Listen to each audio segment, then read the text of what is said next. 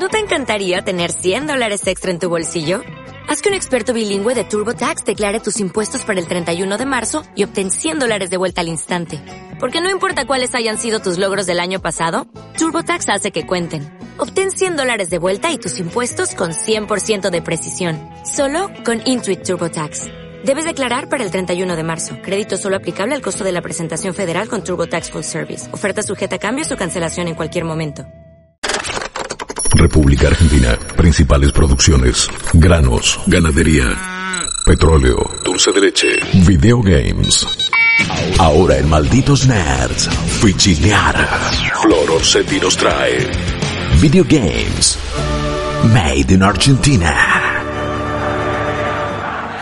¿Cómo va, malditos nerds? Seguimos con más en este programa de hoy y hoy estamos con Flor que nos viene a traer su columna semanal de juegos argentinos y trae tres juegos de terror que los estuvimos pispeando un poquito y la verdad bastante terroríficos. La verdad que sí. Eh, uno es realmente para morirse de miedo, ahora les vamos a contar un poco más. Y los otros dos tienen como sus toques de terror, que capaz no son esos juegos que te hagan saltar de la silla, pero son perturbadores, asesinatos, cosas los cristianas, rituales, todo ese estilo que da miedo. Los tres 100% argentinos. 100% argentino. Bien, desarrollo local. Local, Nacional, local. Acá, bien. Y plataformas, nombres. Bueno, ¿Qué sí, podemos, podemos arrancar con el primero, Sí. que es Project Nightmares. Project Nightmares, ese es tremendo. Tremendo, tremendo, Este sí les puedo garantizar que va a dar miedo. Eh, y antes que nada, lo primero que les digo es que si lo que están viendo les interesa, ya se puede jugar en Steam. Bien, Está Early en- Access. Early Access, acceso anticipado. Eh, y bueno, es un juego de terror en primera persona, que a ver, un poco esto de la primera persona, algunos los ahuyenta porque está lleno de juegos en primera persona. Sí, pero no son lo- los que más miedo dan. Disculpame. son los que más miedo dan igual, o sea, Resident Evil 7 lo ha demostrado, Nessie hay un montón de juegos que lo La mostraron. pasé re mal. Eh, este juego es un poco para pasarla mal de una manera distinta porque es un juego procedural, o sea, los sustos son procedurales. ¿Qué quiere decir esto? Que están eh, aleatorizados, o sea, el juego tiene como un set de sustos que pueden ser, por ejemplo, que te revolera un cuadro en la cara o que aparezca un fantasma sin cabeza.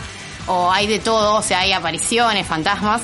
Bien. Eh, y están aleatorizados porque cada partida eh, es distinta. O sea, vos arrancás y, por ejemplo, en el primer pasillo, vos te acordás que, no sé, la primera vez que jugaste viste un, Sí, te una sal- cara fea. Bueno, Sí. ahora no va a haber cara fea, ahora no sabes qué va a haber. Otra cosa, o mi pregunta es, ¿el nivel es procedural o son solo los sustos procedurales?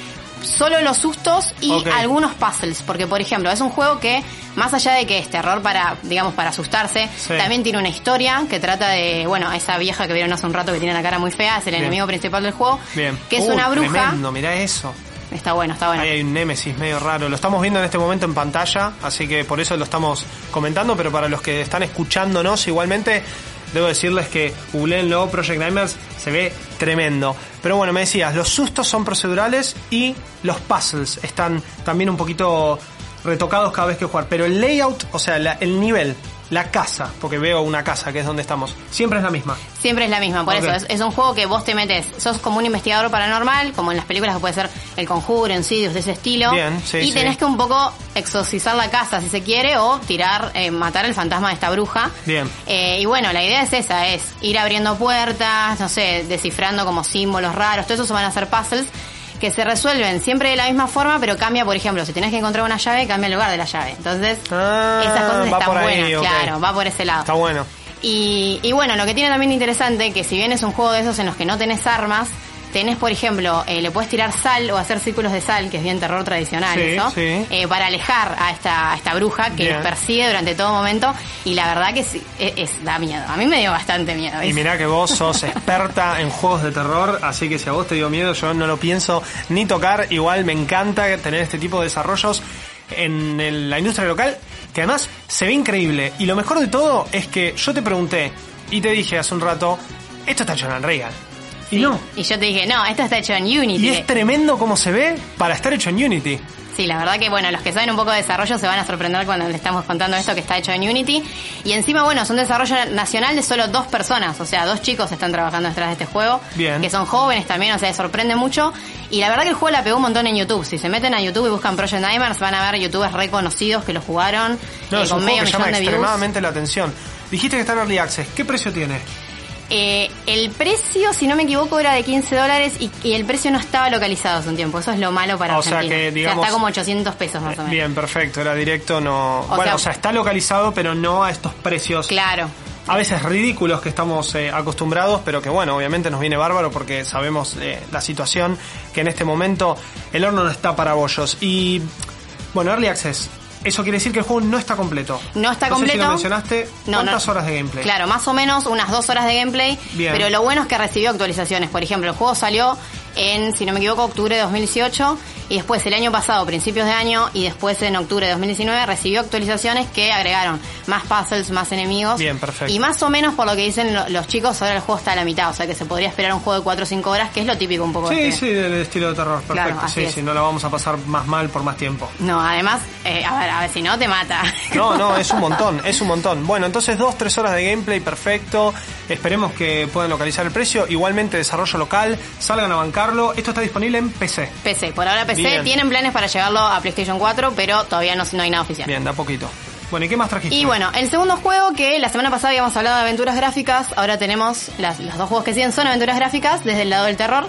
El primero es Nosebound, que es un- Nosebound, sí. Nosebound, que Me es un juego que capaz, está bueno, está bueno. Es un juego que capaz le suena porque está en desarrollo hace como 10 años. Eh, lo cubrieron un montón de, de sitios, estuvo en Kickstarter, o sea, es un juego que en la comunidad de aventuras gráficas la pegó. Bien. Eh, lo que tiene de atrapante es que está inspirado en lo que se conoce como el cine noir o el policial negro sería. Sí. Eh, un poco también lo que inspiró, por ejemplo, no sé, a Bioshock o a LA Noir, que son juegos que están ambientados en los 50 y que, bueno, a ver, nos ponen siempre a analizar un crimen. En este caso, vos en, en Nosebound estás investigando un asesinato medio esotérico, con un ritual, eh, una mujer asesinada, medio raro. Pero el detective que manejamos tampoco es muy legal, porque siempre en el, en el policial negro el detective tiene lo suyo. En este caso es un tipo que está traumado. Extremo uso de la fuerza. extremo, por exacto, por ese lado, no tiene métodos muy ortodoxos.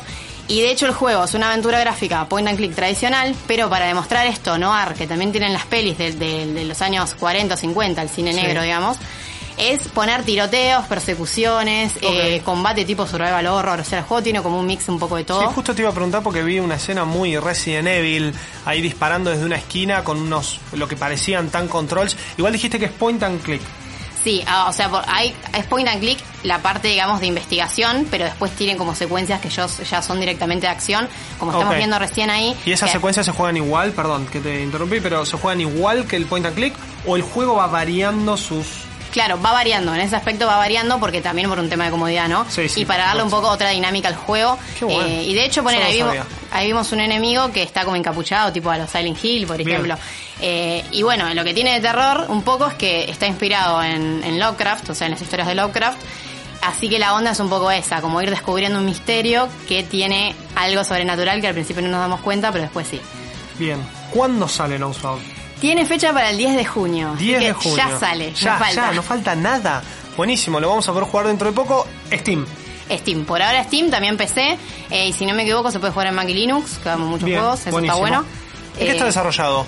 Me interesa. La verdad que eso no sé. Si no lo sabes, no, perfecto. no, no lo pude averiguar. Lo veo igual muy, digamos, ah, entre que rosa el engine propio o, mamá, más si me, me venís diciendo que está desarrollado hace 10 años. O sea, hace 10 años no existía Unreal como existe ahora. No sé, ni siquiera sé si existía Unity o, o estaba por ahí medio en, en- lo que eran las ideas.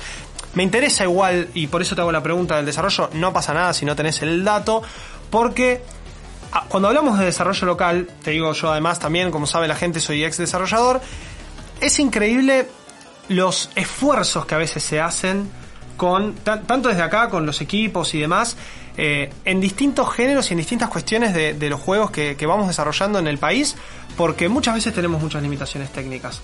Y si hablamos de, te digo, vimos Project Nightmares y yo automáticamente te dije, esto está en Unreal, porque estamos acostumbrados a ese nivel de detalle en Unreal. Es Sí. una sorpresa que esté hecho en Unity. Es que es una, es una sorpresa también porque ahí te das cuenta que volviendo a Project Nightmares, Sí. el trabajo de texturas, el trabajo de Sí, arte no, que no, es tremendo. no es el trabajo que uno espera usualmente de un juego indie hecho en Unity. Igual a mí Nosebound me da unas vibes, y esto a vos te va a gustar porque te conozco.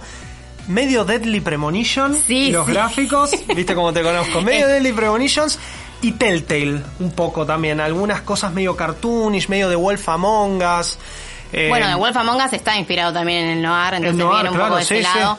Eh, para mí lo que tiene Nosebound es que se nota un poco que como está hace 10 años, tiene un poco de un toque viejo, pero no le queda mal porque es como que usaron esa esencia No, retro sí, sí, va todo- para justamente, a ver, el cine noir es viejo, entonces hacemos un juego que se vea viejo, pero cool. Es como esas películas que vienen grabando hace 10 años y graban como un pibe crece y al final se termina ganando 50 Óscares porque, eh, mirá, no, todo el trayecto que tiene, ¿no? Mirá qué increíble. Bueno, y Nosebound tiene ese efecto. Perfecto, mm, me lo vendiste, yo ya lo conocía, la verdad que eh, hace rato que, que voy siguiendo, por lo menos, más que nada, los desarrolladores. ¿Qué onda los desarrolladores? Los desarrolladores, el estudio se llama Quarantine Interactive. 40 en Y Interactive. son cuatro, o sea, cuatro fijos en, en lo que es, bueno, arte, programación y demás.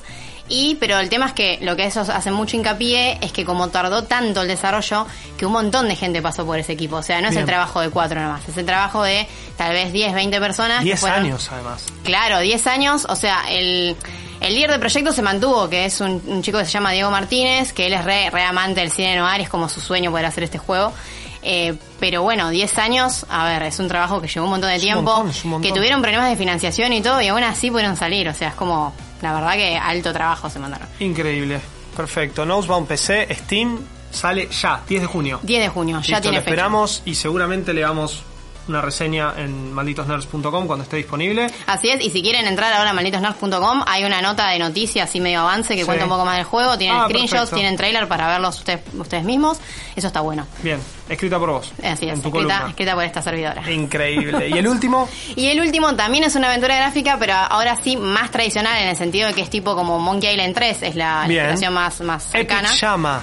Epic llama es el estudio cordobés y se llama Unusual Findings, como estamos viendo ahora. Bien. Eh, y es una aventura pixel art, o sea, bien retro. De hecho, tiene un filtro a lo VHS. Si, si están viendo en este Ese momento. granulado Film Grain se llama ese Film filtro. grain, sí. exactamente. Eh, y bueno, es retro en todo sentido. Eh, la onda es que es un grupo de chicos, son tres chicos que, a ver, les va a hacer acordar mucho a Stranger Things, pero no porque esté inspirada en Stranger Things, sino porque está inspirada en muchas de, de las pelis ochentosas que también están, están muy de moda ahora, o sea, como que los ochentas Bien. volvieron, digamos. Entonces la historia es de tres chicos que encuentran como evidencia de que hay aliens.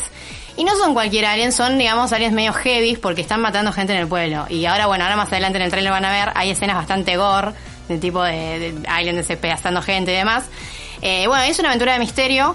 Eh, la onda es point and click de observar, eh, tener inventario, combinar ítems, resolver puzzles. Perfecto, bien Pero también influye mucho eh, la relación entre ellos tres. O sea, Ok. u- nosotros controlamos todo el tiempo a uno de ellos.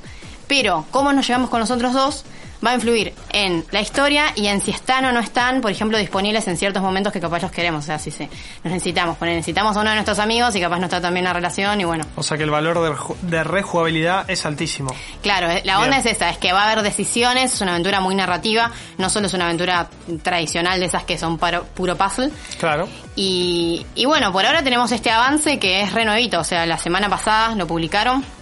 El estudio este cordobés Epic Llama ya tiene otro juego en Steam. Eh, en Steam, Xbox One, PlayStation 4, iOS y Android, o sea, en todos lados lo publicaron. Perfecto. Multiplataforma. Que es otra aventura gráfica que se llama Darkestville Castle, Ok, sí. Que la pueden buscar, eh, bueno, la pueden buscar para jugarla en todas las plataformas. en todos lados. También una aventura gráfica, dijiste. También una Sí. aventura gráfica. Y si, si miran Darkest Castle van a darse cuenta que un poco la filosofía del estudio un poco ya está marcada porque la idea es esta, es eh, un poco un homenaje a las aventuras viejas, Claro. pero también darle su tono. Eh, acá en el trailer de Unusual Findings capaz no se nota tanto, pero los chicos de Pixama, que son dos, o sea, son dos principales y después tienen freelancers y demás, son chabones como muy cómicos, entonces la onda también es ponerle eso, es una impronta cómica, pero es un juego que no deja, ser de no deja de ser de terror, no deja de ser de ciencia ficción. Eh, y bueno, es un cóctel interesante. De los tres, creo que este es el más, por lo menos en lo cuestión de la paleta de colores, eh, la premisa y demás, es al que de una yo me lanzaría directamente. Nosebound sí lo haría, pero con un poco más de tiempo porque lo vi más complejo. El primero, olvídate que lo juegue y espero que nos los puedas contar vos mucho mejor cuando, cuando el juego salga. ¿Qué onda Unusual Findings? Sí, bueno, Unusual Findings, eh, por el tema de disponibilidad, todavía no hay fecha. Ok. Lo que están haciendo los chicos de Epic Llama es intentar encontrar un publisher, obviamente, porque Bien. el juego está en desarrollo, está bastante avanzado por lo que se ve en el trailer incluso, pero no está cerrado todavía. A todos los publishers que nos estén escuchando, si están buscando un juego argentino, una aventura gráfica, llamen a los chicos de Pixama porque esto se ve increíble. Además tiene una personalidad buenísima, porque Sí. si bien nos remite a un montón de cosas, en el trailer hay una secuencia medio Terminator también con tipo una escopeta muy Está graciosa. bien, muy de los 80 como esto. Más allá de que nos haya, haga acordar a Stranger Things. Es muy difícil cuando algo se hace tan masivo como Stranger Things, em, no, no comparar y no empezar, oh, bueno, pero salgamos de eso, porque Stranger Things está basado en otra cosa. Claro, es que obviamente que el público moderno capaz no se acuerda de, lo que digo, de los Goonies y otro Claro, montón exacto. de películas, o incluso, a ver, las propias novelas de, de Stephen King, que un poco It viene de ese lado también, y esto tiene mucho de Stephen King por el tema de- del terror, el pueblito chico, que los chicos que, no sé, están jugando de un día para el otro y encuentran, no sé, un, un meteorito que sale un alien. Una cosa así es Sí, muy sí. también... Recuerdo una película inglesa, ahora no me sale el nombre, que también de unos pibes que eh, incluso los aliens asesinos estos era era muy parecido a uno de los de los aliens de Ben 10. Yo la vi de muy chica, entonces me traumaba porque decía súper sangrienta. No, no me preguntes por qué la vi, pero ese fue mi primer paso en este pseudogénero. Después empecé a ver lo, lo que mencionabas vos como ET de los Goonies.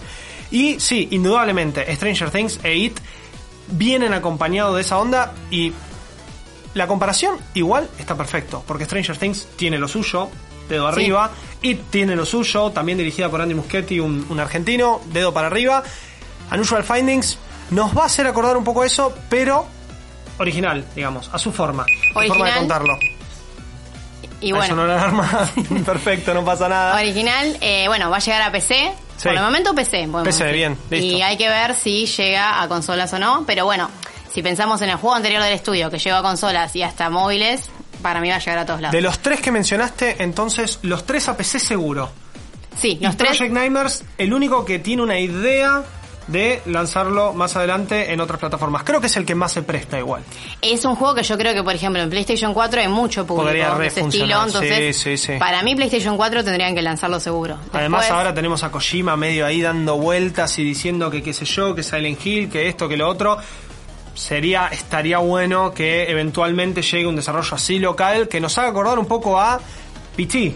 Sinceramente, Sí. la, la mina del, del juego, la, la bruja, me hizo acordar a la bruja de PT. Me trajo recuerdos la casa de Resident Evil 7. Es como que está buenísimo que me haga acordar esto. No lo voy a jugar, de más está decir. pero el- la vuelta de tuerca procedural, increíble. Lo que más me llamó la atención de los La tres vuelta de tuerca hoy. procedural, quiero destacar esto, eh, que hay muchos juegos que intentaron ser procedurales y no les salieron bien. A este juego les sale bien. O sale sea, bien. en este juego vos podés pasar por el mismo pasillo 10 veces, que las 10 veces va a ser distinto, Distinto. y eso está buenísimo. No, y es increíble esto, que, viste, lo primero que te pregunté es, bueno, pará, mapa procedural. No, mapa procedural no, son puzzles procedurales. Entonces cada vez va a ir cambiando la cosa, sigue en desarrollo, vamos a tener mucho más y se los vamos a estar contando en Nerds. Seguimos con más programas.